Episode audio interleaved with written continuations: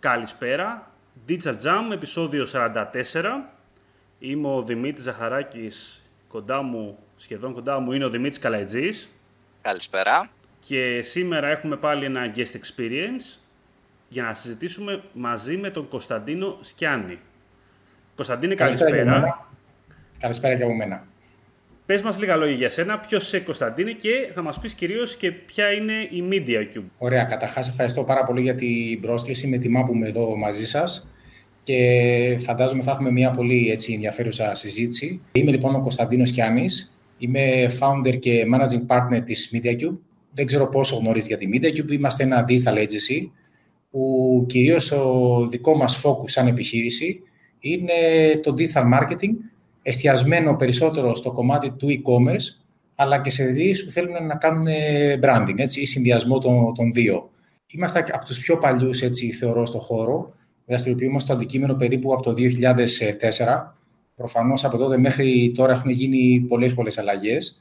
Αλλά θεωρώ ότι έχουμε αντέξει έτσι πολλά χρόνια στο, στο χώρο γιατί η προσπάθειά μας είναι να καταφέρουμε να έχουμε τους πελάτες μας, να υποστηρίξουμε τους πελάτες μας στη διαδρομή που περνούν μέσα από το digital transformation, να εξελιχθούν και το digital, τα digital μονοπάτια να αποτελούν για αυτούς ένα έτσι επικερδές ε, κανάλι. Η προσπάθειά μας γενικότερα, όταν δουλεύουμε με κάποιο, με κάποιο πελάτη μας, με κάποια επιχείρηση, είναι να προσπαθήσουμε ουσιαστικά να εκπληρώσουμε αυτό που έχουμε ορίσει ως δικό μας purpose, που σημαίνει να υποστηρίξουμε τις ε, επιχειρήσεις στην, ε, στο να υπερβούν αν ή δυνατόν το δυναμικό τους και να φτάσουν, να φτάσουν ψηλά μέσα από αξίες που έχουμε όπως excellence, wisdom, innovation, care και honesty που είναι πολύ πολύ σημαντικά στοιχεία για, για εμάς.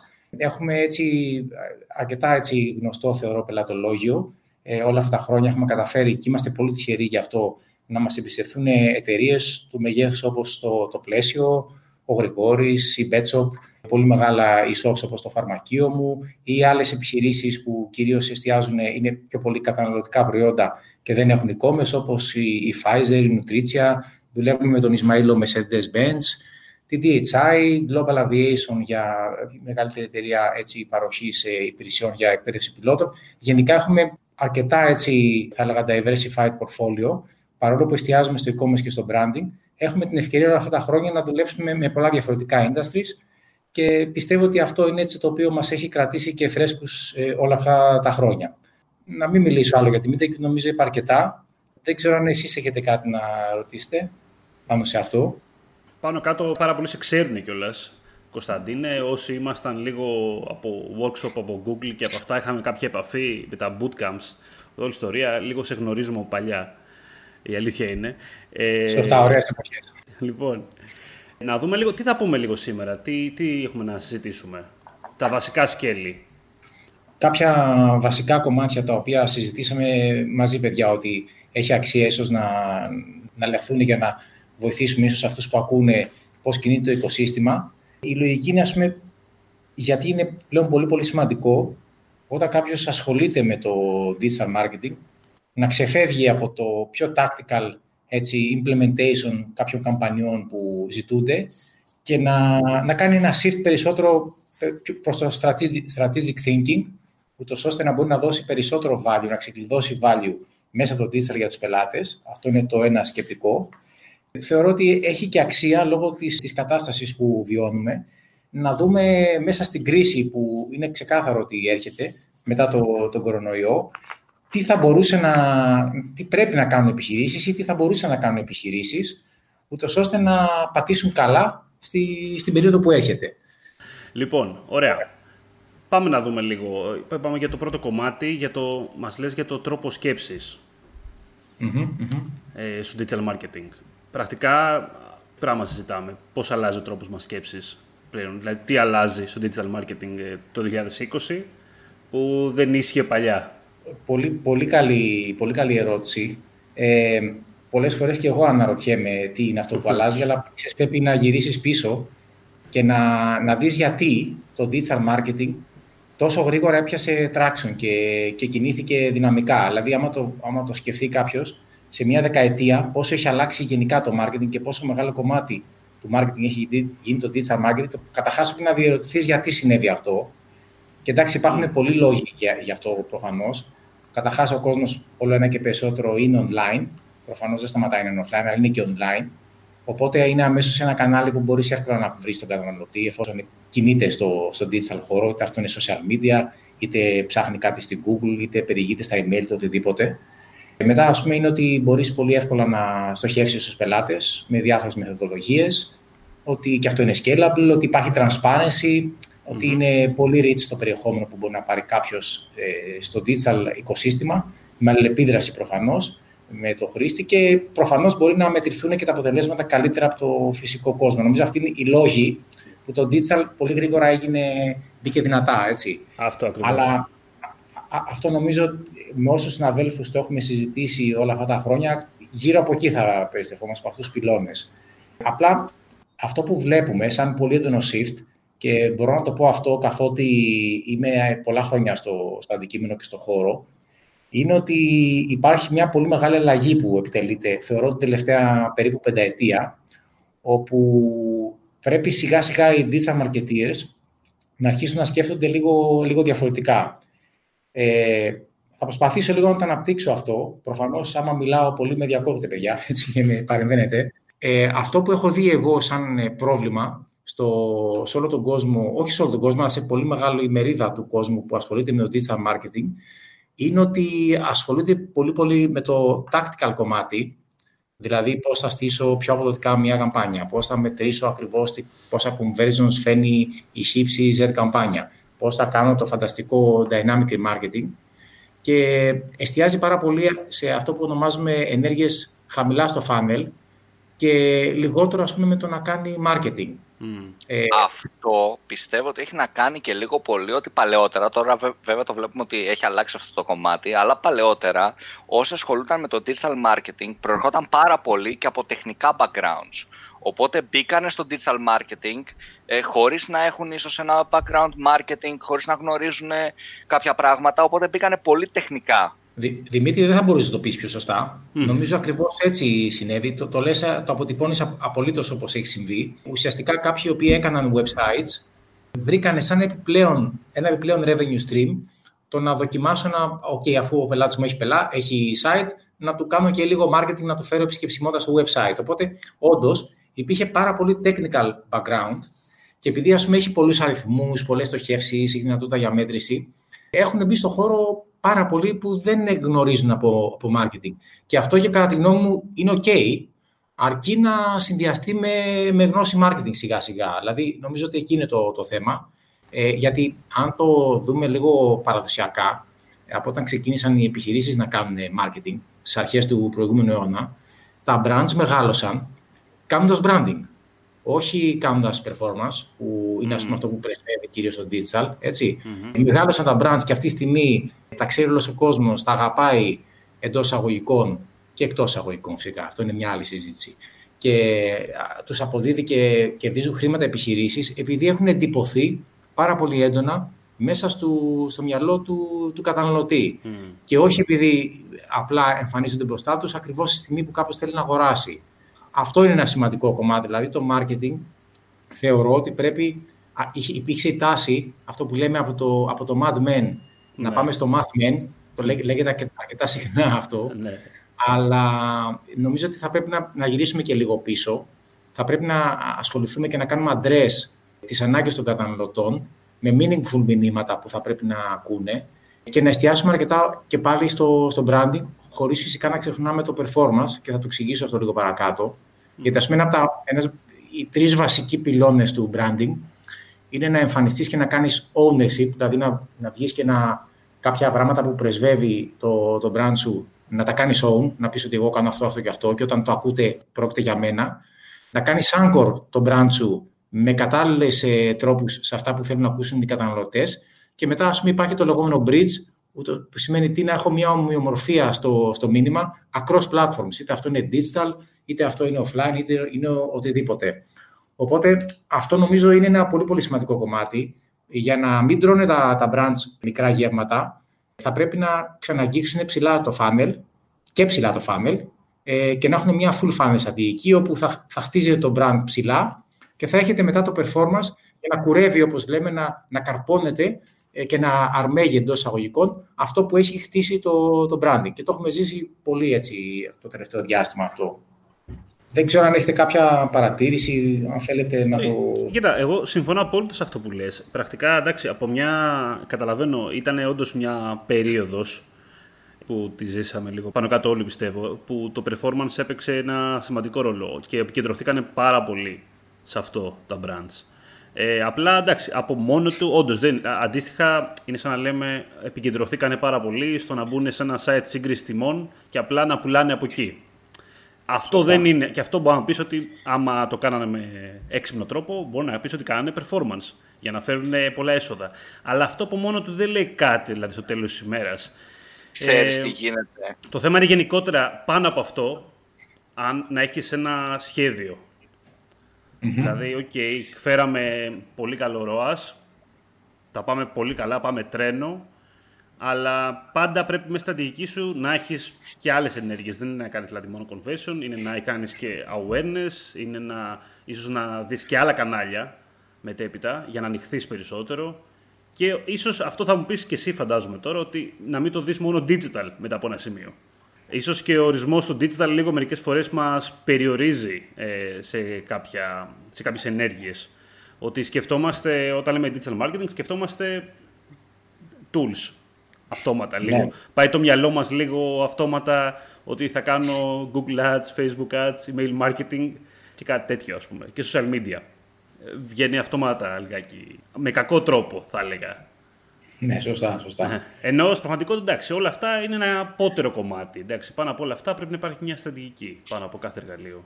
Συμφωνώ σε αυτό και θέλω να προσθέσω κάτι που πιστεύω ότι είναι σημαντικό, ότι σιγά σιγά και ο ανταγωνισμός στο digital κομμάτι όσο πάει μεγαλώνει. Αυτό σημαίνει ότι τα CPM, τα CPC, όλα αυτά αυξάνονται. Οπότε το pure performance πλέον απλά δεν είναι αρκετό. Πρέπει να υπάρχει και άλλα πράγματα πίσω. Ενδεχομένως πριν 15 χρόνια, πριν 10 χρόνια, όταν ήσουν πρωτοπόρος, όταν ο ανταγωνιστής σου δεν το έκανε έτσι κι αλλιώς, να ήταν πολύ πιο ε, εύκολο, ακόμα και με pure performance, να δουλέψει. Αλλά όπως είπε και ο Δημήτρης, ας πούμε, το παράδειγμα με το Scrooge, εάν είμαι στο Scrooge και είναι άλλα πέντε μαγαζιά, είναι, είναι πολύ εύκολο να δουλέψω και να πάω πολύ καλά. Εάν μπουν άλλα χίλια, πρέπει να κάνω και κάτι άλλο. Ε, οπότε νομίζω είναι αυτό το σημείο έχουμε φτάσει και στο digital marketing και στο performance marketing ότι ok, σίγουρα είναι πολύ σημαντικό το κομμάτι του performance αλλά πλέον λόγω ανταγωνισμού απλά δεν είναι αρκετό. Δημήτρη, ακριβώς έτσι είναι. Ουσιαστικά όταν έστεινες μια καμπάνια το 2009-2010 ήμουν αρκετά φρέσκες σε αυτές οι μνήμες ό,τι και να έστεινε έφερνε απόδοση. Δηλαδή έκανες μια search καμπάνια σε Google στη λέξη γυναικεία πέδιλα Mm. Και έφερνε ένα ρόα το οποίο ήταν πάρα πολύ καλό.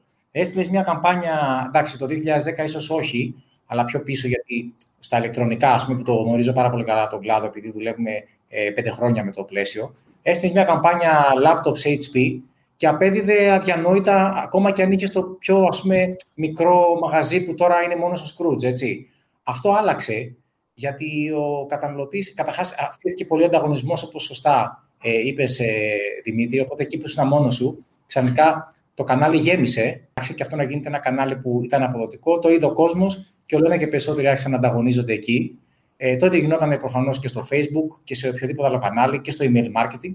Και όταν αυτό έγινε crowded, άρχισαν να γυρνάμε πάλι στις κλασικές αρχές του marketing, όπου όλοι ανταγωνίζονται, θα πρέπει όλο ένα και περισσότερο να αρχίσεις να μιλάς στον καταναλωτή και να του δείχνεις γιατί να αγοράσει από μένα αυτό το γυναικείο πέδιλο ή αυτό το HP laptop.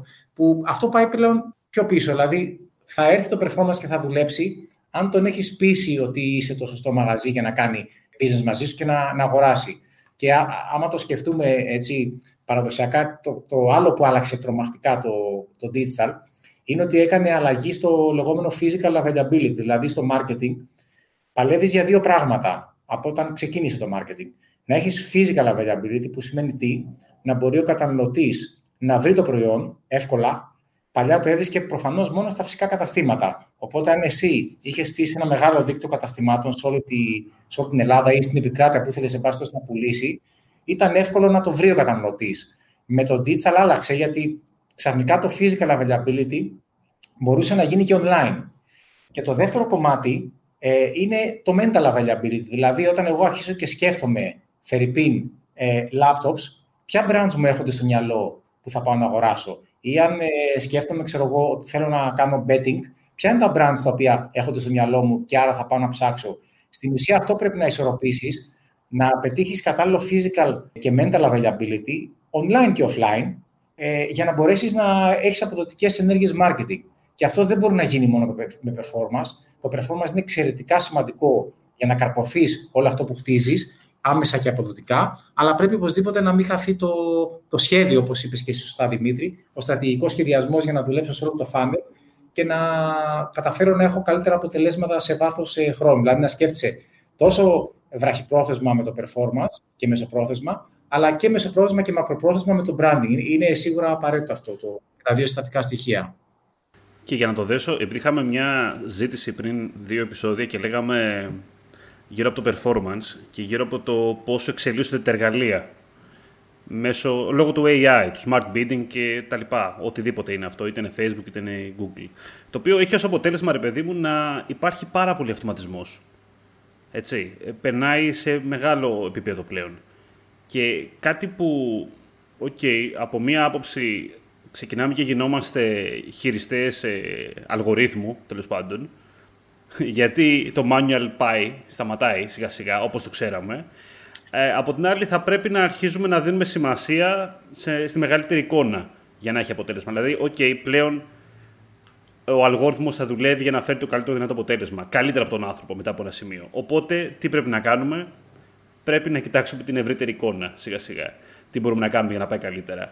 Να δούμε το προϊόν, να δούμε το brand, να δούμε και άλλους τρόπους και να χειριστούμε λίγο καλύτερα, ίσως, ε, άμα το πάμε στο κομμάτι του performance, τον αλγόριθμο, λίγο πιο έξυπνα εν τέλει. Ναι, Δημήτρη, Και επειδή τη, την έζησα την αλλαγή, δηλαδή παλιά ήταν όλα manual, από το 10, 12 έλεγε η Google και το Facebook ότι βάλτε automations και λοιπά, τα δοκιμάζαμε και δεν έπαιζαν τόσο καλά τότε. Ναι, ναι. Και ίσως δεν τα, δεν τα πιστέψαμε. Ε, αλλά θυμάμαι, πούμε, ουσιαστικά η διαφορά έχει γίνει την τελευταία τριετία με τα automations που έχουν αρχίσει και αποδίδουν εξαιρετικά καλά. Mm. Και αρχικά και είχαμε μάθει σε ένα παλιό τρόπο το να δουλεύουμε τα εργαλεία και να στείλουμε τις καμπάνιες.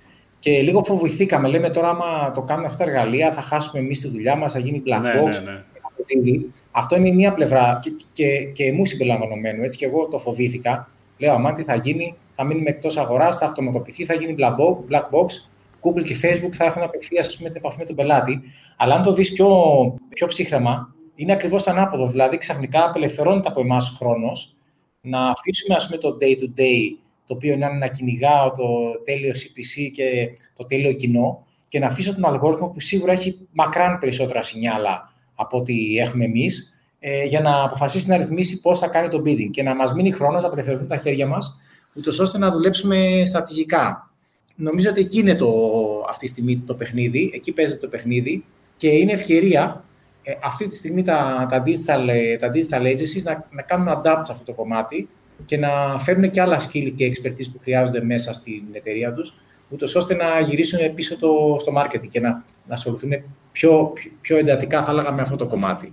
Πιστεύεις ότι αυτό το adapt γίνεται, δηλαδή εσύ που είσαι στην αγορά και το βλέπεις, θεωρείς ότι έχει ξεκινήσει να γίνεται, έχει γίνει στο 100%, το προσπαθούμε, δεν το προσπαθούμε, πώς πιστεύεις, πού πιστεύεις ότι βρισκόμαστε; Κοίτα, εδώ πέρα νομίζω ότι έχω ανάμεικτα, ανάμεικτες σκέψεις και συναισθήματα. Ε, νομίζω ότι αυτό που βλέπω είναι ότι τα καινούργια agencies, τα μικρά agencies που τώρα ξεκινάνε, ξεκινάνε και μαθαίνουν με αυτό με, την έννοια των automations, αλλά και πάλι δεν έχουν περάσει τη ζήμωση και ξεχνάνε και αυτή το marketing. Τα πιο, ας πούμε, αν θέλεις, πιο παραδοσιακά digital agencies, όπως είμαστε και εμείς, είμαστε πολλά χρόνια στο, στο χώρο, το φοβόμαστε λίγο αυτό, δεν το αγκαλιάζουμε πλήρως και πατάμε, νομίζω, ανάμεσα σε δύο καρέκλες. Δεν καθόμαστε ούτε στη μία καλά, ούτε στην άλλη. Νομίζω ότι είμαστε όλοι πολύ μπερδεμένοι με αυτό το κομμάτι ε, εξακολουθούμε, δηλαδή εγώ πολλές φορές μπαίνω σε ένα meeting με πελάτη και έχουμε και στην ομάδα τον, ε, κάποιον ο οποίος είναι έμπειρος και κάποιος ο οποίος είναι νέος και αντί ας πούμε, να πάμε να σχεδιάσουμε τη στρατηγική με τον πελάτη, να κάνουμε KPIs κλπ. Πολύ συχνά πιάνω όλη την ομάδα να αρχίσουμε να μιλάμε για πολύ tactical κομμάτια και πώς θα δούμε αυτή την καμπάνια, πώς θα κάνουμε εκείνο και ξεχνάμε το strategy. Οπότε νομίζω ότι δεν είμαστε έτοιμοι ακόμα ή δεν, όχι δεν είμαστε έτοιμοι ε, καθόλου, αλλά σίγουρα θέλει να το δουλέψουμε αυτό το κομμάτι, να φύγουν κάποια reflexes που έχουμε, να εστιάζουμε πάρα πολύ στο, στο technical κομμάτι και στο tactical και σιγά σιγά να το βλέπουμε στρατηγικά. Βέβαια, θέλει αρκετά μεγάλη προσοχή, γιατί, OK, καλά τα automations, καλό το machine learning και το AI που πρεσβεύουν πάρα πολύ οι πλατφόρμες, αλλά υπάρχουν σημεία που δεν δουλεύουν. Οπότε εκεί πέρα θα πρέπει να μπει η ανθρώπινη σκέψη και τα ανθρώπινα εργαλεία. Κάποια agencies έχουν αναπτύξει και proprietary εργαλεία και εμείς έχουμε δουλέψει αρκετά σε αυτό το κομμάτι. Έχουμε αναπτύξει δικούς μας αυτοματισμούς, ε, δικά μας εργαλεία, δικά, δικό μας reporting. Θα πρέπει λοιπόν να συνδυάζεις αυτά τα δύο, τα δύο κομμάτια. Τώρα υπάρχουν πολλά agencies τα οποία ας πούμε, ξεκίνησαν, όπως είπαμε, από το κομμάτι του IT και προσπαθούν να κάνουν βήματα προς το marketing, αν το έχουν αντιληφθεί. Αλλά ας πούμε είναι πολύ, πολύ ξεκάθαρο και το φαντάζομαι το γνωρίζετε κι εσείς και όλη η αγορά, ότι γίνονται και πολλές κινήσεις από παραδοσιακά μεγάλα agencies που κινούνται είτε σε πολυεθνικό επίπεδο είτε και σε, στη, χώρα, στη, στη δική μας χώρα και κάνουν πολλά acquisitions ή μπορεί να γίνονται πολλά mergers ε, τα, παράλληλα και προσπαθούν ουσιαστικά, ε, αν, αν το δείτε, ε, αυτά τα agencies που έχουν το marketing know-how και έχουν το access ας πούμε, στο δυνατό πελατολόγιο, στα blue chips που ονομάζουμε εμείς και πάνω σε αυτό προσπαθούν να, να αποκτήσουν το digital marketing capability. Με σκοπό προφανώς να βγάλουν ένα μείγμα το οποίο θα είναι πιο αποδοτικό για τους πελάτες. Κάποιες φορές το καταφέρνουν, κάποιες φορές το καταφέρνουν λιγότερο σωστά. Νομίζω ότι εκείνη η αγορά αυτή τη στιγμή, αν, αν μου επιτρέψεις έτσι μια, μια αξιολόγηση και με τη δική μου τουλάχιστον γνώση, εκεί το βλέπω. Έχουμε δρόμο ακόμα, έχουμε δρόμο πιστεύω. Πολύ ωραίο. Δεν ξέρω αν θα θέλετε να δώσουμε κάποια παραδείγματα που, επιχειρήσεων που ναι. δουλεύουν παράλληλα. Ναι. Νομίζω αυτό για να γίνει λίγο πιο. Ναι, ναι, ναι, ναι ωραίο, είναι ωραίο. Δεν, δεν είναι πολύ με το πάνω, ναι, ναι. Ακριβώς γιατί τι είπαμε προηγουμένως, είπαμε ότι το digital μπορεί να είναι ένα πολύ efficient κανάλι. Έτσι. Και είπαμε ας πούμε, ότι ο, ο user πάει digital, αλλά και γιατί μπορεί να επιχειρήσει να είναι εκεί, πρέπει να είναι εκεί γιατί πρέπει να μιλήσουν στον καταναλωτή. Και ότι ανέφερα νομίζω ότι μπορεί να έχεις πολύ καλό reach πλέον, να πιάσεις τον καταναλωτή, πολύ καλό targeting και scalability της όλης διαδικασίας, γιατί έχεις το technology accelerator και τις πλατφόρμες που βοηθάμε. Πολύ personalization στα μηνύματα ε, και automations και υπάρχει ακόμα τρανς, πολύ καλό transparency και measurement λόγω του ότι βλέπεις το budget, βλέπεις που ξοδεύεις κλπ. Αλλά εδώ είναι σημαντικό λίγο να αναφέρουμε, θεωρώ, και κάποια παραδείγματα. Έχω το OK να αναφέρω, προφανώς χωρίς νούμερα για ευνόητους λόγους, για λόγους εμπιστευτικότητας, επιχειρήσεων που δουλεύουν ε, παράλληλα και στους, και στους ε, δύο πυλώνες, το performance και το branding. Πολύ χαρακτηριστικό παράδειγμα προφανώς είναι το πλαίσιο. Έχουμε πολύ καλή εμπειρία από το πώς έχει κινηθεί η όλη διαδικασία με το πλαίσιο τα τελευταία πέντε χρόνια. Προφανώς το πλαίσιο είναι ένας πολύ δυνατός παίχτης. Είναι μια εταιρεία unicorn για τα ελληνικά δεδομένα. Είμαστε πολύ χαρούμενοι και πολύ περήφανοι και που έχουμε όλα αυτά τα χρόνια δουλέψει μαζί τους. Έχουμε μάθει και εμείς πάρα πολλά πράγματα. Μας έχει αναγκάσει να γίνουμε stretch και να προσπαθήσουμε να, να εξελιχθούμε και να βελτιωνόμαστε διαρκώς. Το πλαίσιο λοιπόν κάνει own και το physical availability με τα καταστήματα που έχει σε όλη την Ελλάδα, αλλά και το mental availability. Είναι ένας από τους παίχτες που έχουν ε, καταφέρει αυτό το πράγμα να, το, να κυριαρχήσουν μαζί προφανώς με τους ανταγωνιστές τους πάνω από, πάνω από 20-30 χρόνια, έτσι, πολύ δυναμικά. Οπότε το πλαίσιο είδε το, το opportunity πολύ νωρίς. Από τα πρώτα e στην Ελλάδα που φτιάχτηκαν ήταν του πλαισίου. Κατάφερε να συνδυάσει, να μπει στο μυαλό του καταναλωτή ότι δεν είναι μόνο η επιχείρηση που μπορείς να είναι στο κατάστημα να ψωνίσεις, αλλά μπορείς να βρεις και ό,τι θέλεις και online. Και τα βήματα που κάναμε μαζί, τουλάχιστον την τελευταία πενταετία, είναι ότι επενδύσαμε πάρα πολύ έντονα ε, στο digital, στη digital προβολή, αλλά με ουσία, με περιεχόμενο σωστό. Και οι ενέργειες που γίνονται είναι συνδυαστικά τόσο branding, όσο και performance. Έτσι. Δηλαδή, έχουμε ένα, να το σκεφτείτε ότι όταν βγαίνει στρατηγική, είτε σε εξαμηνιαία βάση, είτε σε μηνιαία, έχουμε συγκεκριμένες ενέργειες που θα, ξέρουμε ότι θα περιμένουν να φέρουν performance και αυτές, ας πούμε, τις αξιολογούμε με ειδικά KPIs για, με performance metrics. Εντάξει, προφανώς δεν, δεν είναι εύκολο να αναφερθώ ακριβώς ποιες είναι αυτές οι ενέργειες, αλλά νομίζω λίγο πολύ όλοι ξέρουμε τι σημαίνει performance ενέργειες από search καμπάνιες πολύ ειδικά στοχευμένες, DSA, DPA καμπάνιες στο, στο Facebook, dynamic remarketing κλπ. κλπ, κλπ. Νομίζω το γνωρίζει η αγορά. Αλλά Αυτό το συνδυάζουμε πολύ έντονα και το κάνουμε ουσιαστικά εν, εν παραλληλία, αλλά και με κάποια pics, με πολύ έντονο branding online. Που σημαίνει τι, σημαίνει όταν ας πούμε ξέρουμε ότι υπάρχει μια, ένα seasonality, για παράδειγμα το seasonality του gaming που είναι ξέρω εγώ, περίπου όταν τελειώνουν τα σχολεία. Εκεί πέρα θα φροντίσουμε πολύ έντονα, πολύ νωρίτερα και η ομάδα του πλαισίου που έχει μια φανταστική ομάδα που δεν μπορεί να φανταστείτε πόση ε, δουλειά βγάζουν σε ελάχιστο χρονικό διάστημα. Θα στήσουν από τα τέλεια landing pages με, με storytelling ε, περιεχόμενο και όχι απλά ένα καμβά με προϊόντα τα οποία μπορείς να έρθεις και να αγοράσεις. Αυτό θα πλαισιωθεί με ενέργειες email marketing που θα στείλουν στη μεγάλη βάση. Ταυτόχρονα θα παίξουν display καμπάνιες, facebook καμπάνιες και θα αρχίσει να χτίζεται εκ νέου το mental availability, δηλαδή να, να φρεσκάρουμε στο, ουσιαστικά στους καταναλωτές ότι για gaming το μυαλό σου πρέπει να πηγαίνει στο πλαίσιο που ήταν εκεί η ατάκα που είχαν χρησιμοποιήσει για ένα διάστημα, το σλόγγαν. Και ε, ταυτόχρονα εκεί θα εντείνουμε και το performance. Οπότε σκεφτείτε ότι δημιουργείται η συσχέτιση, το anchoring του brand με την ποιοτική κατηγορία που θέλουμε και ταυτόχρονα έρχεται το performance να έρθει και να κουρέψει όποιους ενδιαφερθούν. Οπότε αυτό που βλέπουμε είναι ένα τρομερό spillover effect των μπραντικών ενεργειών σε αυξημένη απόδοση στο performance. Δηλαδή, αν εντελώς ε, τυχαίο το νούμερο, αν το ROAS ήταν 10 πριν να τρέξουμε την μπραντική ενέργεια, με το που τρέχει η μπραντική ενέργεια, το ROAS μπορεί να γίνεται 15 και 20 για το επόμενο διάστημα.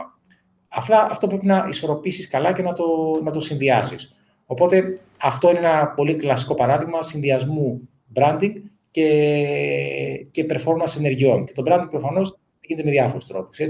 Με display, με programmatic, με YouTube ή με οποιαδήποτε άλλη ενέργεια σε social media και του καθεξής. Και βέβαια ε, δεν γίνεται μόνο digital, υπάρχει ενιαία επικοινωνία με όλη την υπόλοιπη προβολή του πλαισίου στην τηλεόραση, στο ραδιόφωνο, στα flyers, οπουδήποτε, με σκοπό να έχει γίνει αυτό που λέμε το bridging που ανέφερα και προηγουμένως και να υπάρχει ένα ομοιόμορφο μήνυμα με όμοια, με όμοια εικαστικά, με όμοια μηνύματα, all around the funnel και ε, σε οποιαδήποτε πλατφόρμα πάει να κινηθεί ο χρήστης.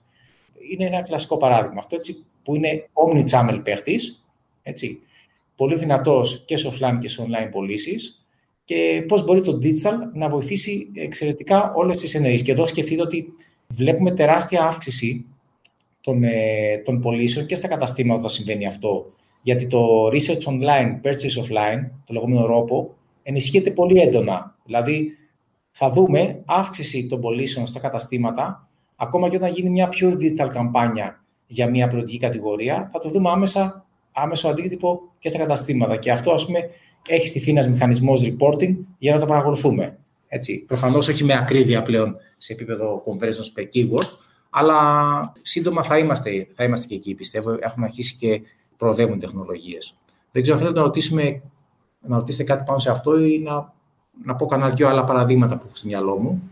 Ήταν πολύ ωραίο το case που είπες. Εγώ θα ήθελα να σε ρωτήσω, χωρίς να μου πεις ε, απαραίτητα για αυτό το συγκεκριμένο case, πόσο πιστεύεις ότι πόσο θετικά ένα ποσοστό, ασχέτως του case του συγκεκριμένου τώρα, επηρεάζει η awareness στρατηγική, το performance. Αν ε, μπορούσαμε να πούμε. Ξέρω ότι είναι, πολύ γενικό αυτό, βέβαια. Δεν είναι καθόλου γενικό. Είναι πολύ υψηλή η επίδραση. Όταν το μήνυμα που έχεις να πεις μπραντικό είναι και, και δεν είναι αόριστο, εκεί πέρα έχει άμεση επίδραση και στις πωλήσεις. Προφανώς, αν βγεις και κάνεις μια CSR καμπάνια, εκεί πέρα δεν θα δεις άμεσο αντίτυπο στις πωλήσεις. Εκεί ίσως αυξηθεί ε, οι αναζητήσεις γύρω από τη λέξη πλαίσιο ή κάνεις μετά μια brand lifting survey και δεις ότι υπήρξε μια αύξηση στην αναγνωρισιμότητα του πλαισίου. Αλλά όταν συνδέεται η μπραντική ενέργεια που πας να συνδυάσεις τη νέα κατηγορία, ξέρω τα drones, με, το, με το πλαίσιο, εκεί θα δεις άμεσα να, να αυξάνονται και οι πωλήσεις από τις performance καμπάνιες γύρω από τα drones. Αυτό είναι πολύ ξεκάθαρο. Αν είναι αόριστο το μήνυμα και γίνεται για κάποιο άλλο σκοπό, εκεί πέρα δεν βλέπεις προφανώς κάποιο άμεσο αντίκτυπο, αλλά είναι πιο μακροπρόθεσμα τα ωφέλη που μπορείς να δεις, έτσι.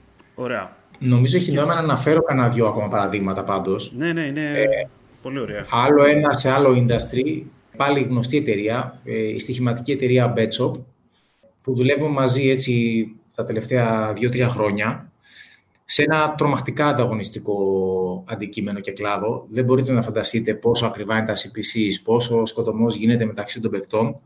Ε, είναι πολλά τα λεφτά που λένε, ξεκάθαρα.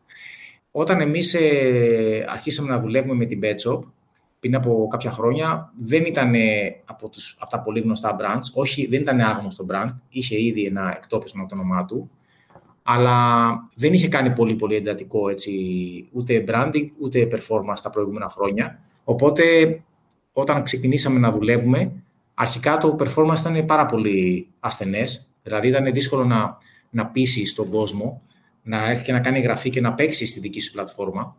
Προφανώς γιατί δεν ήταν πολύ γνωστό, οπότε ο κόσμος, επειδή βάζει τα λεφτά του, ήταν και δύσκολο να εμπιστευτεί ένα brand που δεν το γνωρίζει και πολύ. Επέλεγε να πάει σε κάποιον άλλον ε, παίχτη.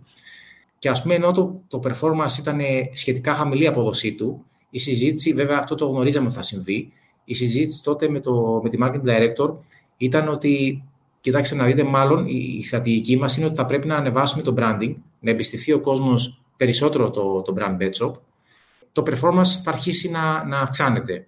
Ε, δεν πήγαμε δηλαδή από την ανάποδη πλευρά που πολλοί έτσι, που, είναι τεχνικό, που έχουν τεχνικό background και δεν γνωρίζουν marketing, λέμε ότι και ρε παιδιά πάμε να βελτιώσουμε το performance, να κάνουμε το CPA από 150 ευρώ, να το κάνουμε 140. Ε, αυτό είναι μικρό γεύμα και πράγματι υπήρχε περιθώριο το 150 να γίνει 140, άμα αυξήσεις το budget, αυξήσεις το impression share στο search, αν παίξεις πιο στοχευμένα στο Facebook, θα μπορούσε να γίνει. Αλλά αυτό, ας πούμε, δεν θα σου αύξανε, δεν θα σου αύξανε πολύ τον αριθμό των leads και επίσης πόσο θα το ρίξεις το, το CPA. Οπότε έγινε ένα πολύ βαρύ μπραντικό πρόγραμμα marketing, online και offline, ήταν πολύ έντονο και το offline, και αμέσως με το που συνέβη αυτό, αλλά έγινε σταδιακά και, και συστηματικά, δεν έγινε δηλαδή ένα πυροτέχνημα ενός μήνα και μετά εξαφανίστηκε, τότε το performance άρχισε να δουλεύει πολύ καλύτερα. Δηλαδή, τα ίδια περίπου πράγματα κάναμε, απλά ξαφνικά το performance άρχισε να δουλεύει πιο αποδοτικά. Βέβαια, αυτό το ξαφνικά για μας δεν ήταν ξαφνικό. Το έχουμε δει να γίνεται πολλές φορές σε αντίστοιχους παίχτε. Ξαφνικά όμως, επειδή ο κόσμος εμπιστεύονταν τη, την Betshop, έμπαινε στο site από τις ίδιες καμπάνιες που ήταν προηγουμένως και ξαφνικά, χωρίς να έχουν γίνει και αλλαγές στο website, είχε καλύτερο conversion rate. Αυτό δεν είναι τυχαίο προφανώς, το, το καταλαβαίνετε. Επίσης, ξεκλειδώνουν περισσότερα κοινά όταν κάνεις branding. Έχεις περισσότερα κοινά να στοχεύσει. Βλέπεις καλύτερα ποιες κατηγορίες κοινών αποδίδουν περισσότερο. Οπότε, αποκτάς και περισσότερα σινιάλα, ξεκλειδώνει δυνατότητες του marketeer να δοκιμάσει και άλλα εργαλεία και να, να, να πετύχει αποδοτικές ε, διαφημιστικές ενέργειες. Αυτό είναι ένα πολύ πολύ χαρακτηριστικό παράδειγμα. Ε, βέβαια θα μου πει κανένας, ε, Κωνσταντίνε, μου λες μόνο για πλαίσιο και μπέτσο που είναι μεγάλοι παίχτες, κάτι πιο, έτσι, πιο αυτό έχεις να μου πεις. Ε, είναι εύκολο να κάνει μια μικρή επιχείρηση branding. Μια πολύ μικρή επιχείρηση προφανώς δεν είναι εύκολο να κάνει branding, αλλά μπορεί στο επίπεδό της να το δουλέψει. Α πούμε, ένα ε, ένας πολύ γνωστό fashion retail brand, στο εξωτερικό τουλάχιστον είναι πολύ γνωστό. Στην Ελλάδα δεν έχει γίνει υπερβολικά γνωστό, αλλά αυτοί που ασχολούνται το ξέρουν. Είναι το, το Bonprix, mm-hmm. που είναι ένας fashion retailer, είναι του ομίλου Otto, ε, του γερμανικού ομίλου Otto, που έχει ουσιαστικά κυρίως εστιάζει στα, στα γυναικεία ρούχα. Αυτό είναι το, το focus point. Το αναλάβαμε όταν έκανε entry στην ελληνική αγορά, πριν από πάνω από μια δεκαετία. Ήταν παντελώς άγνωστο.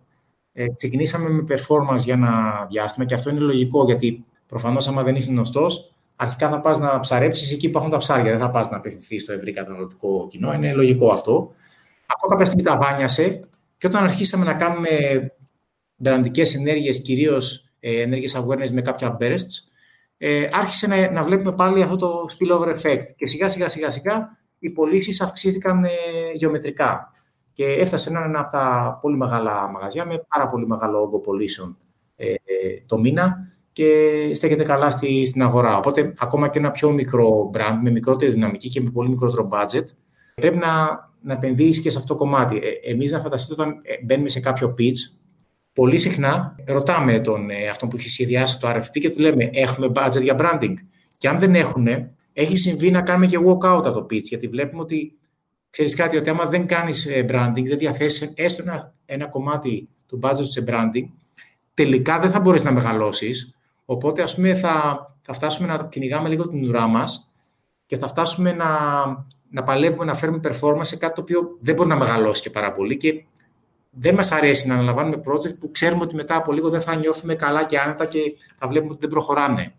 Οπότε, ας πούμε, και εμείς το, το ψιλοαπαιτούμε αυτό, αν θέλεις, από τους ε, πελάτες μας πλέον και τους λέμε ότι θα πρέπει οπωσδήποτε να υπάρχει, για να, για να μπούμε καλά στη δουλειά και να δουλέψουμε σωστά, θα πρέπει να υπάρχει κάποιο, κάποιο budget για awareness, branding και awareness στο, στο πλάι, για να μπορέσουμε να δουλέψουμε σωστά. Αυτά λίγο πολύ από παραδείγματα. Ωραία. Λοιπόν, πολύ ωραία. Μ' άρεσαν πολύ τα παραδείγματά σου και νομίζω έγινε αρκετά σαφές γενικότερα αυτό που ήθελε να πεις. Ειδικά με το κομμάτι του awareness, το πόσο σημαντικό είναι στη γενικότερη στρατηγική πλέον, ακόμα και αν είσαι μικρό brand. Κοίτα και στο κομμάτι του branding, εγώ έχω να προσθέσω τώρα κάτι που θα ακουστεί αστείο σε σχέση με τα μεγέθη που λέμε πλαίσιο κτλ. προφανώς. Αλλά ακόμα και αν είσαι ένα μαγαζί που λέμε σκουζομάγαζο, ας πούμε. Μπορείς ε, να ξεχωρίσει και να κάνεις το δικό σου branding, γιατί προφανώς δεν μπορείς να φτάσεις στα επίπεδα που έχει το πλαίσιο ή η Betshop κτλ. που μιλάμε για πολύ μεγαλύτερα budget. Μπορείς, ρε παιδί μου, να ξεκινήσεις το δικό σου branding και το δικό σου awareness με το να κάνεις ένα πολύ ωραίο packaging. Και όταν στέλνεις την αποστολή του Scrooge, να είναι σε ένα πολύ ωραίο packaging με μια πολύ ωραία καρτούλα και ξέρω εγώ ένα εκπτωτικό κουπόνι, ας πούμε. Οπότε, ακόμα και αν δεν είσαι ο νούμερο ένα στο Scrooge, την επόμενη φορά που θα αγοράσει ένα μήνα μετά ο χι πελάτης, να σε θυμάται, οπότε να σε εμπιστευτεί πιο εύκολα. Από το να στείλεις ένα no-name packaging που στέλνουν όλοι και να μην θυμάται καν από ποιο brand αγόρασε και να λέει το αγόρασε από το Scrooge. Οπότε, γενικότερα, ακόμα και σε, και σε άλλου τύπου budget, με μικρότερες ενέργειες και το να είναι creative ο, ο χι καταστηματάρχης, μπορεί να επιτευχθεί η αύξηση του conversion rate και να δουλεύει γενικά καλύτερα το χι κατάστημα. Ξέρεις Δημήτρη, αυτό είναι πολύ ωραίο που λες και πατάει λίγο και σε αυτό το που ε, ε, λέγαμε και προηγουμένως για το, για το marketing. Ουσιαστικά, όταν κάποιος παραλαμβάνει ένα προϊόν, είναι χαρούμενος. Είναι πολύ χαρούμενος γιατί εντάξει, έδωσε δώσει τα λεφτά του και παραλαμβάνει κάτι το οποίο είχε και την προσμονή να το λάβω. Ε, έχει, ξέρεις, τη χαρά ότι είναι κάτι καινούριο, το πήρα και στο σπίτι μου, δεν κουράστηκα κλπ. κλπ, κλπ. Οπότε όταν εκείνη τη στιγμή όντως λάβει ένα ωραίο packaging, Αμέσως δημιουργείται ένα επιπλέον ας πούμε, αυτό που λέμε memory structure, δηλαδή συνδυάζει ε, τη διαδικασία που θα το ανοίξει, θα το, θα το χαζέψει, θα το, θα το χαϊδέψει, ακόμα και αυτό, θα το ξεκλειδώσει εύκολα, θα το, θα το ξετυλίξει κλπ. Αμέσως το, πώς το πω, οι, οι αισθήσεις του από, γίνονται πιο πλούσιες σε σχέση με το απλά να παραλάβει ένα προϊόν, να το βάλει στη θέση και να το χρησιμοποιεί. Οπότε γενικά δημιουργείται ένα associative network από μνήμες γύρω από το brand και αποδεικνύεται από όλες τις έρευνες στο marketing ότι στην ουσία όταν ένα, ένας είναι user ενός προϊόντος, αυτό τον κάνει να θυμάται περισσότερο το brand, είτε που το έχει αγοράσει, είτε του συγκεκριμένου προϊόντος. Οπότε, αν εσύ έχεις φροντίσει αυτό το πράγμα να του μείνει, γιατί η συσκευασία μπορεί και να μείνει, αν είναι μια ωραία σακούλα, ένα ωραίο δωράκι, οτιδήποτε, μένεις στο σπίτι του και ε, μπορεί να αυξηθεί πιθανότατα να είναι top of mind και παρά το έχει συνδυάσει και με μια ευχάριστη εμπειρία καθ' όλη τη διάρκεια της εμπειρίας του προϊόντος και όχι μόνο κατά τη χρήση, ακόμα και στο άνοιγμά του που είναι η στιγμή που μένει. Έτσι, οπότε, Δημήτρη, συμφωνώ απόλυτα με αυτό ότι θα πρέπει να επενδύσουν και εκεί. Ακόμα και ένα μικρό μαγαζί μπορεί να επενδύσει σε αυτό το κομμάτι. Δεν χρειάζεται να τεράστιο budget, αλλά τουλάχιστον να δίνει μια πολύ όμορφη μπραντική εμπειρία στο χρήστη, νομίζω θα τον κάνει να ξεχωρίσει. Και συμφωνώ απόλυτα με αυτό. Κωνσταντίνε, πάνω σε αυτό λίγο πόσο σημαντικό πιστεύεις ότι είναι ένας, ένα agency, ένα digital manager, account manager, πες το όπως θέλεις, να ασχολείται με το πελάτη του σε τέτοιο σημείο, 360 δηλαδή. Δηλαδή να δίνει συμβουλές, consulting πρακτικά, ακόμα και για πράγματα τα οποία ξεφεύγουν από το digital. Πάνε στο προϊόν ή πάνε τι προϊόν θα πουλάει ο πελάτης. Τι είναι καλύτερο να πουλάει. Κατάλαβες πώς το πάω. Κατάλαβα απο, απολύτως Δημήτρη. Και αυτό ας πούμε, είναι ένα από τα προβλήματα, θεωρώ πολύ σοβαρό πρόβλημα των digital agencies. Ότι επειδή έχουν εστιάσει μόνο στο κομμάτι του digital ή δεν δίνουν συμβουλές γύρω από αυτό, βέβαια θα μου πεις ότι δεν τους έχει κάνει hire ο πελάτης τους για να δίνουν τέτοιες συμβουλές. Αλλά τι συμβαίνει, εν τέλει ο πελάτης, αν ασένα έχει για marketeer, έστω και outsource υπό τη μορφή του agency, πρέπει κάποιο να τα πει αυτά. Οπότε αν από τη μία δεν πληρώνεσαι για αυτά, αλλά το ψηλό απαιτεί και ο πελάτης για να, είναι, να, κατα... να μπορεί να κάνει τη δουλειά του, εκεί δημιουργείται μια πολύ συχνά μια τριβή. Η μόνη λύση για αυτό είναι να το κάνεις formalize και κάπως να το εντός αγωγικών να το πληρώνεσαι. Εμείς ε, έχουμε πονοκεφαλιάσει πάρα πολύ με αυτό το, το πράγμα όλα αυτά τα χρόνια. Έχουμε πονοκεφαλιάσει γιατί ξέρεις τι γίνεται, αρχίζεις και δίνεις, γίνεσαι στρατηγικός συνεργάτης και δίνεις κατευθύνσεις σε πράγματα που φεύγουν από το έλα να σου κάνω μια campaign στο, στο Facebook ή στην Google mm. ή έλα να σου πώς θα κάνεις email marketing ή πώς θα στήσεις την καμπάνια affiliate ή οτιδήποτε ή πάμε να δούμε το καινούριο social network ή programmatic και ο πελάτης θέλει κάτι παραπάνω. Οπότε αρχίζει και σου ζητάει, εσύ δεν έχεις προδιαγράψει χρόνο, δεν θα πληρωθείς γι' αυτό και αρχίζεις και μαζεύεσαι, παίζεις άμυνα και ο πελάτης αυτό το βλέπει ότι δεν με καλύπτει ο συνεργάτης μου. Οπότε, μία λύση που εμείς έχουμε φτιάξει τα τελευταία χρόνια είναι ότι δίνουμε σαν offer και το λεγόμενο Marketing Strategy Consultation. Που του λέμε ουσιαστικά, κοίτα, εμείς μπορούμε να σε βοηθήσουμε σε αυτά τα 10 πράγματα πέραν του να σου κάνουμε τα campaigns, το οποίο μπορεί να είναι από website audit, έτσι που ξέρουμε πολύ καλά ότι τα sites έχουν διάφορα προβλήματα, μέχρι πώς θα οργανώσουμε το marketing plan γενικότερα, και όχι μόνο, ξέρω εγώ, το marketing plan, μέχρι το πώς θα συζητήσουμε για να βελτιώσεις το e-business σου, άρα πώς θα πρέπει ίσως να λάβεις υπόψη τα δειγματάκια που δίνεις ε, σε ένα φαρμακείο Φερρυπίν στη συσκευασία; Ή πώς θα πρέπει, α, είναι καλό το brand identity που έχεις στο website; Ξεχωρίζει το brand identity, επιτυχάνει το σκοπό του; Αν όχι, μήπως θα πρέπει να, να φτιάξουμε το, το brand identity και πριν ακόμα μεγαλώσεις και αρχίζουν και δημιουργούνται κάποιες μνήμες με ένα λαθασμένο identity; Οπότε, ουσιαστικά, βάζουμε στην άκρη κάποιες ώρες το μήνα, ε, σε βάθος, βέβαια να είναι σε ένα βάθος εξαμήνου για να μπορείς να δοκιμάσεις, και κάποια touch points, marketing touch points, που πάμε και αγγίζουμε. Ε, οπότε, έχεις χρόνο να διαθέσεις και να σκεφτείς στρατηγικά γύρω από αυτά που περιγράφετε, Δημήτρη. Και αν μη τι άλλο, αν το πεις ότι εγώ μπορώ να τα κάνω αυτά και αυτό έχει ας πούμε και ένα τέτοιο κόστος, μετά ο πελάτης θα μας το ζητήσει, δεν θα το δώσεις τσάμπα. Θα του πεις, ξέρεις κάτι, ε, είναι αυτό. Ε, έχει αυτό το χρόνο που να διαθέσω και έχει και αυτό το κόστος. Οπότε μετά, ακόμα και να μην τα κάνει εν τέλος, γιατί δεν μπορεί να το, να το, να το απορροφήσει σαν κόστος, που είναι πολύ λογικό. Κάποιες εταιρείες δεν μπορούν να το κάνουν αυτό.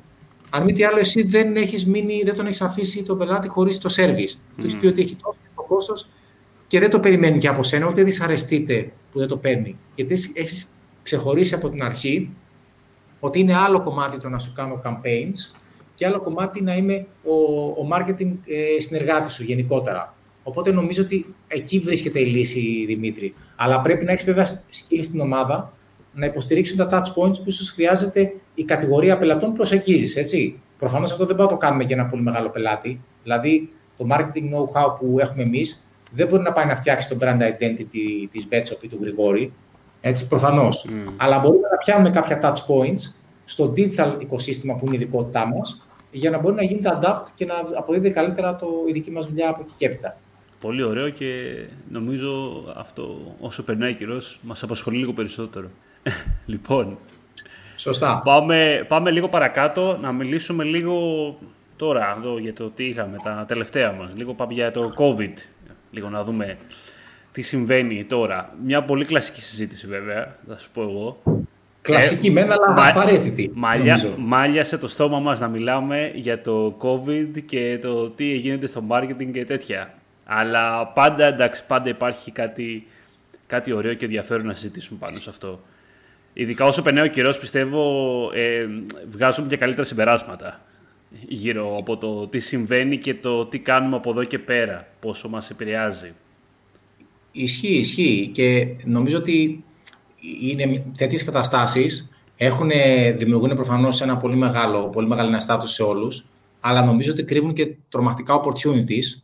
Εμείς αρχικά όπως όλες οι εταιρείες φαντάζομαι, ε, παγώσαμε, λέμε αμάν, θα σταματήσουν οι πελάτες μας, έγινε και πολύ απότομα. Έπρεπε να δράσουμε ακαριέα, που σημαίνει καταρχάς να προστατεύσουμε τους ανθρώπους μας, να δουλεύουμε όλοι remote, να οργανωθούμε να μπορούμε να παρέχουμε σωστά το service remote. Ευτυχώς, γενικά τα digital agencies νομίζω όλοι κάνανε πολύ εύκολα adapt σε αυτό. Αλλά παρόλα αυτά έπρεπε να αλλάξεις λίγο το, τον τρόπο που θα κάνεις project management.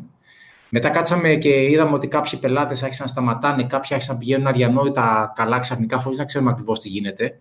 Οπότε εκεί έπρεπε να οργανωθούμε και να φτιάξουμε κάποια response plans πλησιάσαμε πάρα πολύ τους, ε, τους πελάτες μας με καθημερινή επικοινωνία. Αυτό ήταν ίσως και ένα από τα προβλήματα που αντιμετώπισαν όλοι οι άνθρωποι που δουλεύουν σε agencies. Όλοι θα, θα διαμαρτυρηθούν αυτή την περίοδο ότι έχουν γίνει κυριολεκτικά wear out λόγω του ότι δουλεύουν ασταμάτητα πολλές ώρες και εμείς έχουμε πλάνο στην εταιρεία γενικά να τηρούμε το ωράριο, να φεύγουμε νωρίς και να είμαστε όλοι ξεκούραστοι.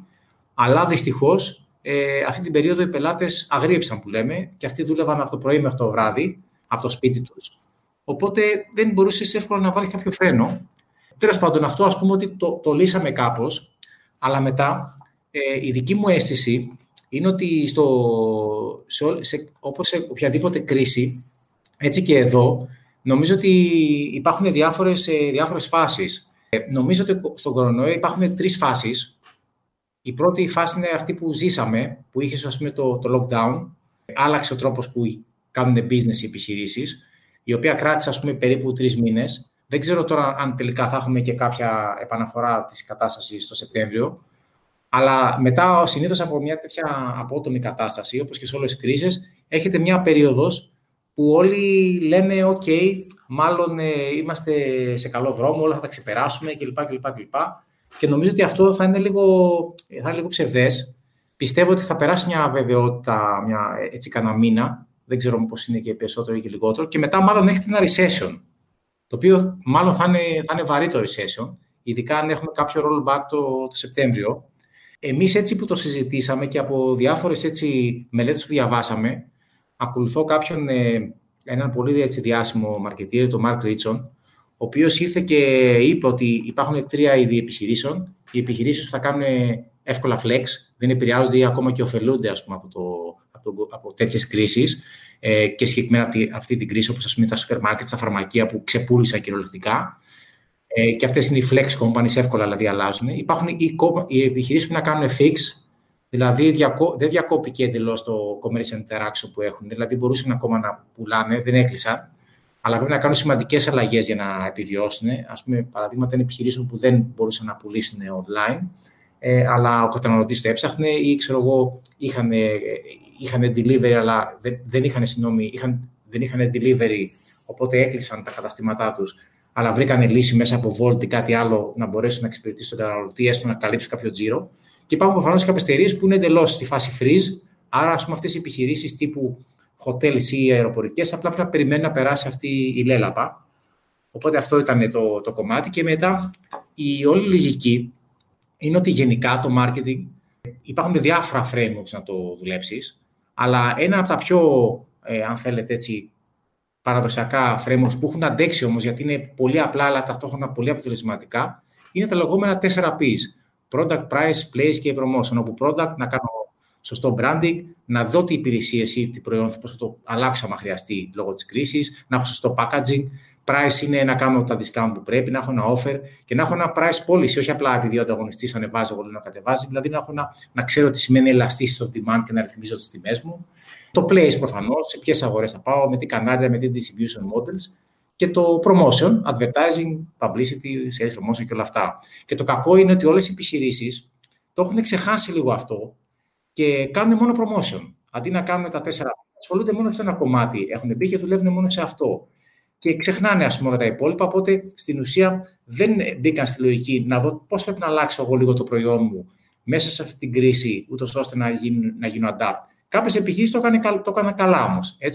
Όπως τα σούπερ μάρκετς, κλασικό παράδειγμα με του Κλαβενίτη, που γρήγορα μπήκε στο eFood και κατάφερε να εξυπηρετήσει τους καταναλωτές online. Έτσι.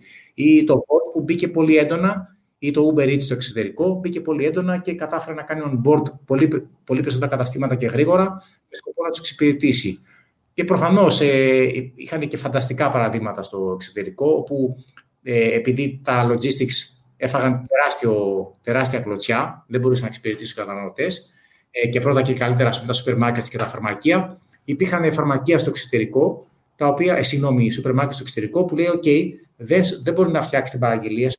Πάρε να έχω αυτά τα 4-5 έτοιμα boxes, 50-60 ευρώ το καθένα, με, διάφορα, με μια συγκεκριμένη γκάμα προϊόντων, που λίγο πολύ είναι αυτά που να καλύψεις τι ανάγκες για μια εβδομάδα και ξεπούλησαν, πήγαν φανταστικά. Οπότε ουσιαστικά οι εταιρείες Κάποιες εταιρείες πήγαν και δούλεψαν με όλα τα 4P και όχι μόνο με το promotion κομμάτι. Και είναι και ευκαιρία να σκεφτείς και στρατηγικά, να κάνεις ε, έρευνα γύρω από αυτό κλπ.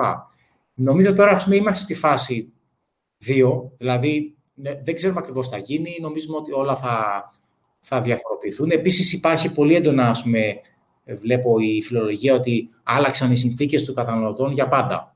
Ναι, προφανώς έχει γίνει κάποιο acceleration προς κάποιες κατευθύνσεις. Δηλαδή, το digital σίγουρα πήρε φοβερό acceleration με τις online παραγγελίες, Αλλά δεν μπορώ να φανταστώ ότι next day ξαφνικά όλοι θα αγοράζουν μόνο online και δεν θα θέλουν να πάνε να αγοράσουν και να δοκιμάσουν ένα πουκάμισο σε ένα εμπορικό κέντρο. Δεν μπορώ να το φανταστώ αυτό το πράγμα. Θα αυξηθεί μεν, αλλά δεν είναι για να μείνει ε, μια τεράστια διαφορά πάνω σε αυτό.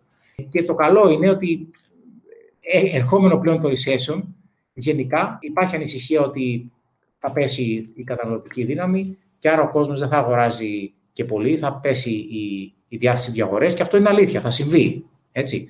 Το καλό είναι ότι τα brands έχουν δύο όπλα. Έχουν δύο πολύ σημαντικά όπλα. Το ένα όπλο είναι ότι έχουν το λεγόμενο brand equity, άρα μπορούν να, αν έχεις ένα καλό brand equity, ο καταναλωτής θα προτιμήσει εσένα να αγοράσει από κάποιον άλλον. Αυτό είναι πολύ πολύ σημαντικό. Βέβαια, ε, και υπάρχουν ειδικές μελέτες πάνω σε αυτό που δείχνουν ότι στην προηγούμενη κρίση, ας πούμε, το subprime το 2008, τα brands τα οποία υπεραπέδωσαν, και υπάρχει ειδική μελέτη γι' αυτό, ίσως είχε νόημα κάποια στιγμή να τη δημοσιεύσουμε κάπου, ότι η, από το μέσο όρο των μετοχών από, που μετρήθηκαν το 2008 μέχρι το 2019, είχαν ένα grow 50%. Αυτές που ήταν ας πούμε, στον S&P 500, άρα καλά γενικά brands, αυξήθηκαν 128%. Αυτοί οι οποίοι ήταν τα πολύ strong brands portfolio, ειδικά σχεδιασμένα 200%. Και τα super brands, ας πούμε, πήγανε και 300% πάνω. Δηλαδή, ουσιαστικά, το recession βοήθησε με δυνατό brand equity να ανέβει υπερβολικά μέσα σε εκείνο το διάστημα.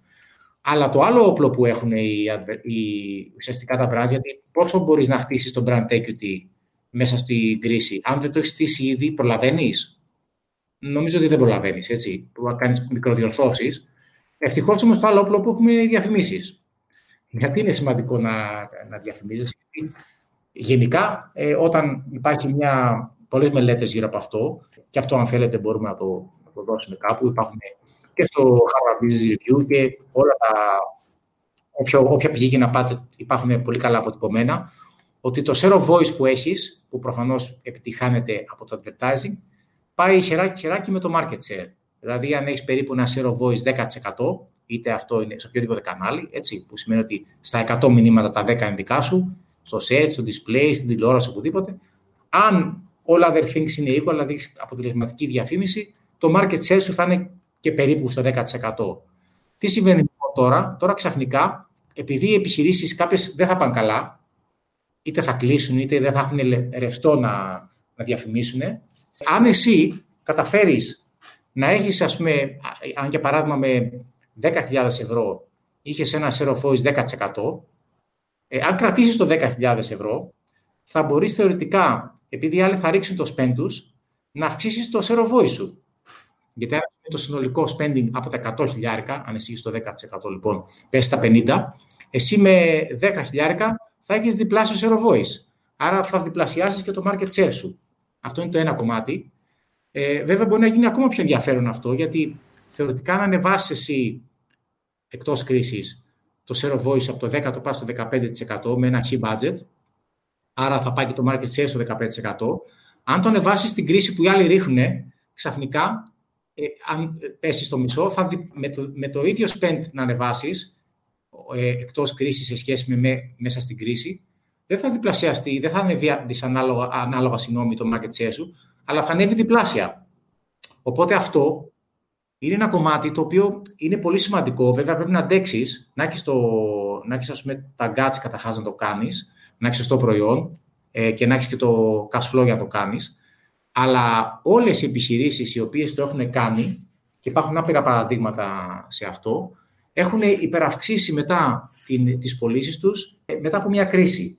Ε, παραδείγματα έχουμε και υπάρχουν πάλι πίνακες που μπορεί να ανατρέξετε να βρείτε όπως από, από τις πολύ παλιές κρίσεις, το Great Depression του 29-33, οι επιχειρήσεις που άφησαν το media spend ή το κράτησαν, αυτές το κράτησαν, κρατήσαν ας πούμε το market share τους, αυτές το, αύξαν, το υπεράφησαν το market share τους μέσα στις επόμενες χρονιές.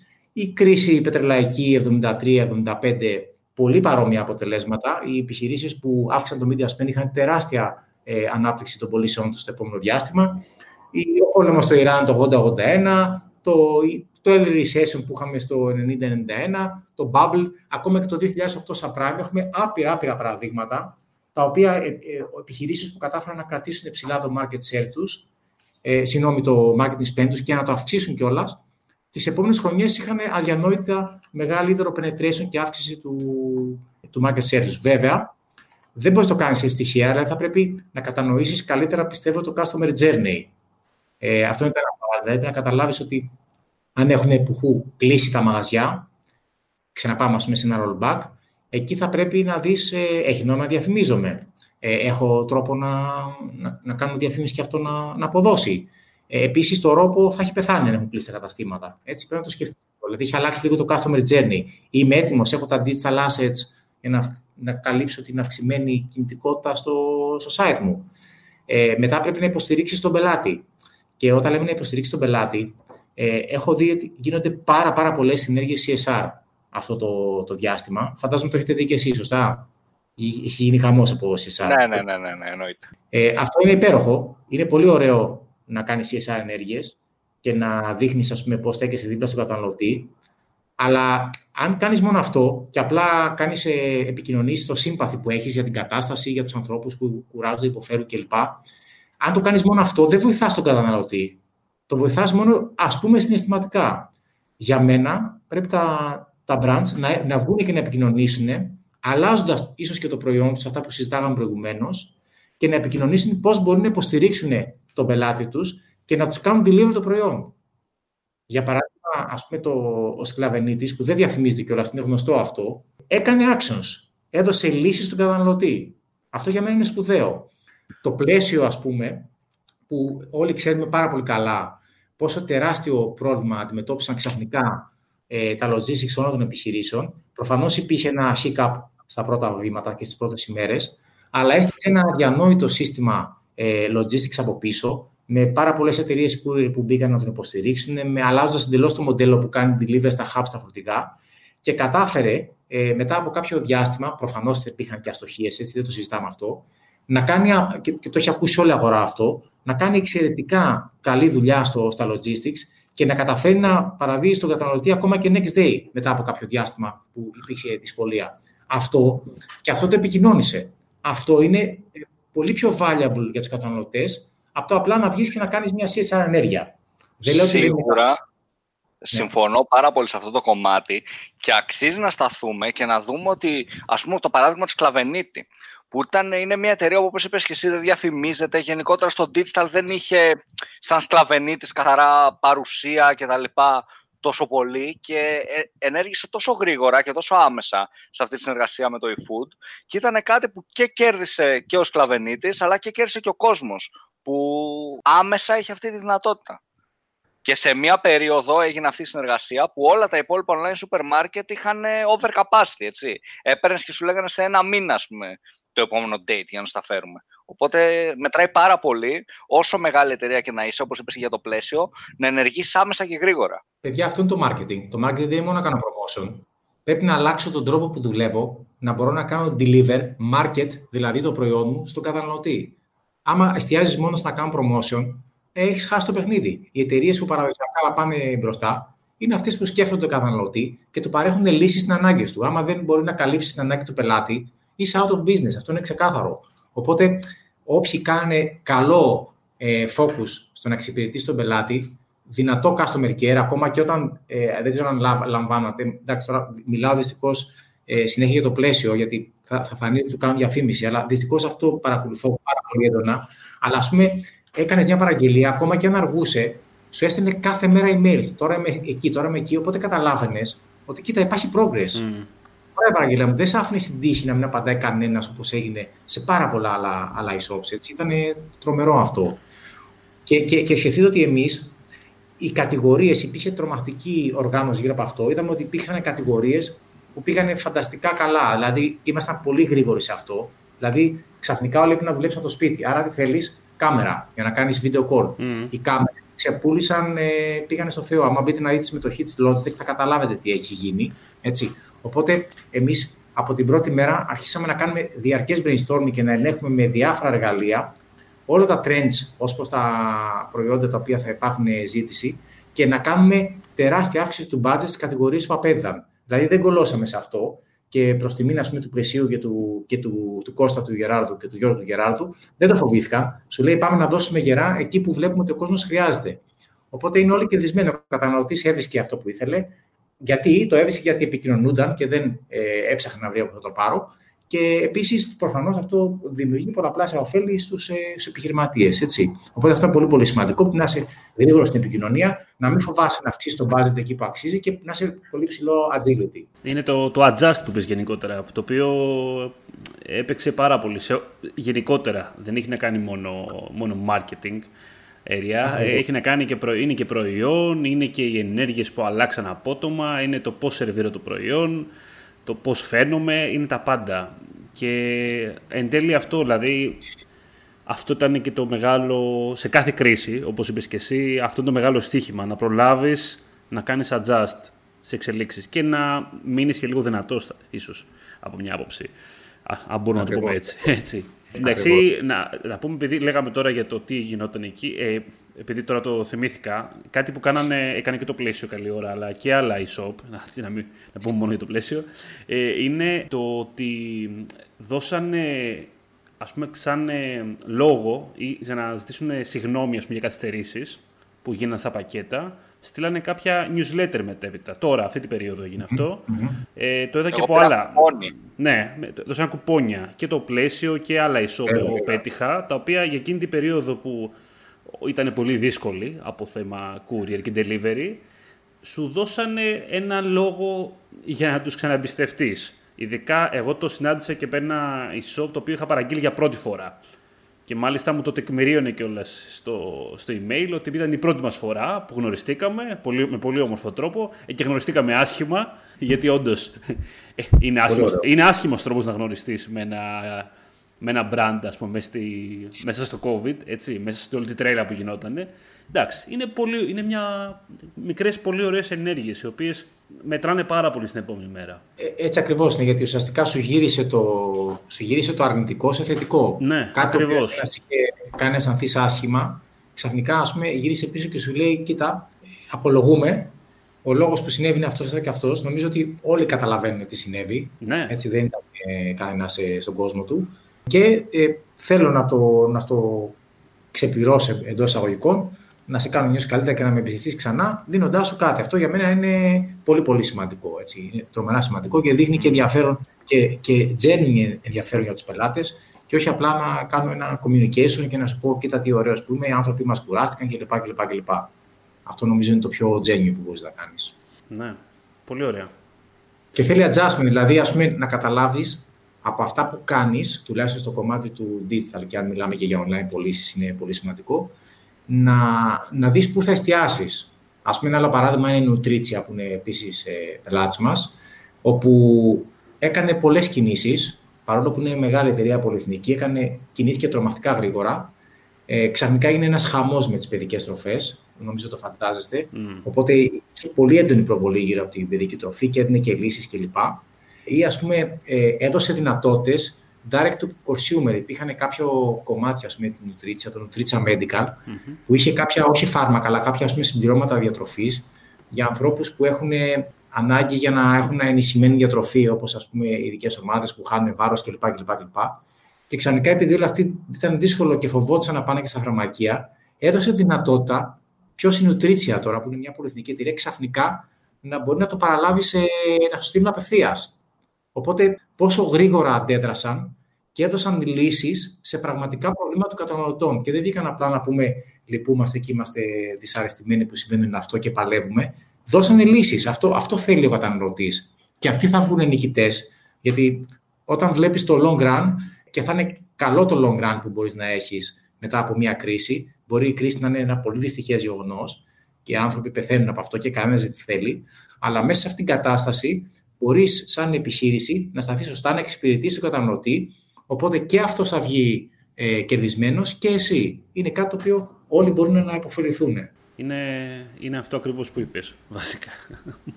Ωραία. Ωραία. Νομίζω το κομμάτι COVID το έχουμε... Μπορούμε, να πούμε, έχουμε- το, μπορούμε να το πούμε ότι το κλείσαμε. Το κλείσαμε. το κλείσαμε. Αν και ποτέ δεν κλείνει νομίζω το κομμάτι COVID, σε αυτή την περίοδο τουλάχιστον. Δηλαδή πάντα θα υπάρχει ένα παραθυράκι ανοιχτό, ρε παιδί μου. Ναι, εντάξει. Άμα το πάμε Σίγουρα. στο κανονικό επίπεδο, ναι, εντάξει. Ε, άμα, ε, αυτό είναι που πες και εσύ, ρε παιδί μου. Ε, άμα κάτι ευχάριστο υπάρχει, αν μπορώ να το πούμε, ε, ευχάριστο το πούμε τώρα αυτό, από αυτές τις κρίσεις είναι ότι στρέφει το κόσμο στο να γίνει πιο δημιουργικός ξαφνικά. Και το μόνο ωραίο σε αυτό ήταν ότι είδαμε ρε παιδάκι μου να γίνονται πολύ creative ενέργειες γενικότερα. Να σκέφτονται τα brands εντελώς out of the box για τα δεδομένα τους. Να σκέφτονται καινούρια πράγματα. Γρήγορα. Και πολύ γρήγορα. Ναι, και πολύ γρήγορα. Πολύ γρήγορα. Δηλαδή η πίεση τέλος πάντων που φέρνει όλο αυτό το πράγμα ε, μας έκανε όλους να πρέπει να σκεφτούμε δημιουργικά πολύ γρήγορα για να φέρουμε ένα αποτέλεσμα. Το οποίο εντάξει, είναι πολύ όμορφο αντικειμενικά τώρα. Εντάξει. Καλά, δεν είναι και ότι πιο όμορφο άμα το βάλουμε στα ρεαλιστικά δεδομένα. Κατάλαβες τώρα δηλαδή. OK, okay, προφανώς είναι βάσανο τώρα. Έτσι. Δηλαδή, μπήκαν πόσοι άνθρωποι τώρα για να τα βγάλουν εις πέρας τώρα όλα αυτά σε τόσο σύντομο χρονικό διάστημα. Αλλά είναι όμορφο, καταλαβαίνεις πώς το λέω τώρα. Όμορφο και δημιουργικό. Στο τέλος θα, βγούμε σίγουρα όλοι, θα βγούμε σίγουρα όλοι πιο σοφοί από αυτό το πράγμα. Ναι. Τουλάχιστον όσοι πάλεψαν, να, όπως λες και εσύ, και πράγματι γίνανε πολύ δημιουργικά πράγματα, ε, όχι μόνο από μαρκετήρες, γενικά από Όχι μόνο, όχι μόνο, ναι, ναι, ναι. Οι επιχειρήσεις πάλεψαν δημιουργικά να λύσουν προβλήματα σε όλο το function της επιχείρησής τους σε ελάχιστο χρονικό διάστημα. Ακόμα και το δημόσιο έγινε τόσο γρήγορα τζά σε κάποια πράγματα που ήταν πολύ εντυπωσιακό να το βλέπεις. Οπότε, ναι, απλά keep it up. Δηλαδή, νομίζω ότι θα έχουμε λίγο αρκετό δρόμο ακόμα με το, με το, με το COVID. Πάρα πολύ. Οπότε θα πρέπει να κρατήσουμε, να κρατήσουμε δυνάμεις και νομίζω ότι πρέπει να αρχίσουν όλες οι επιχειρήσεις να ετοιμάζουν ένα response plan και για, τα, για τους επόμενους μήνες. Γιατί υπάρχει αρκετά έντονη η πιθανότητα δεν είμαστε ειδικοί, δεν είμαστε επιστήμονες πάνω σε αυτό και ούτε πρέπει να κάνουμε προβλέψει ότι θα γίνει, αλλά φαίνεται ότι υπάρχει πιθανότητα να έχουμε και άλλη μια, ένα ακόμα κατρακύλημα ε, από φθινόπωρο ή από, και από Αύγουστο ακόμα. Οπότε πρέπει να είμαστε προετοιμασμένοι, να μην είμαστε αν μη τι άλλο ε, έτσι, να μην τρέχουμε τελευταία στιγμή. Mm. Ωραία. Ωραία. Χαίρομαι, χαίρομαι που κλείσαμε αισιόδοξα. Ε, πρέπει να κρατήσουμε την αισιοδοξία. Ε, αισιοδοξία. Έχουμε δρόμο. Ωραία. Λοιπόν, να, να κλείσουμε. Βεβαίως. Κάναμε και, πολύ, πω, πω, κάναμε και ωραία μεγάλη συζήτηση, Κωνσταντίνε, σήμερα. Ε, και μεγάλη, παιδιά, αλλά νομίζω ότι ε, μάλλον μίλαγα πολύ, δεν ξέρω τι... Όχι, μας... ε, Κωνσταντίνε, μην, μην απολογείσαι. Εμείς αφήσαμε. Όχι, ήταν πολύ ωραία συζήτηση. Ε, τώρα αληθινά, δεν, το, δεν τρολάρω έτσι. Λοιπόν, και πιστεύω ότι θα αρέσει και στον κόσμο που μας ακούει. Είπαμε πολύ ωραία πράγματα σήμερα. Κωνσταντίνε, ε, Κωνσταντίνες Σκιάννη, να σε ευχαριστήσουμε που ήρθες σήμερα εδώ. Ε, εγώ σας ευχαριστώ πάρα πολύ που μας προσκαλέσατε και είχαμε την ευκαιρία να κάνουμε έτσι μια τόσο όμορφη συζήτηση. Ελπίζω να έχουμε την ευκαιρία να τα ξαναπούμε κάποια στιγμή στο μέλλον. Εύχομαι και εγώ να, να, τα, να ανταμώσουμε, να ανταμώσουμε και ξέρεις και από κοντά. Αυτό. Πολύ ευχαριστώ να το κανονίσουμε όποτε, όποτε θέλετε. Ωραία. Εγώ να κάνω, να κάνω τον επίλογο, να ευχαριστούμε τον Κωνσταντίνο που ήταν μαζί μας σήμερα. Κωνσταντίνος Κιάννης, MediaCube. MediaCube.gr, καλά το λέω. Ναι, καλά το λέω. Σωστά, σωστά, Λοιπόν, στο επίλογο το κλασικό που κάνουμε να σας πω ότι ακούτε το podcast σε όλες τις γνωστές πλατφόρμες, Spotify, Apple Podcast και τα λοιπά και στο site μας digitaljump.gr. Γεια χαρά σε όλους, ήμουν ο Δημήτρης Ζαχαράκης, ήταν ο Δημήτρης Καλετζής. Καλή συνέχεια.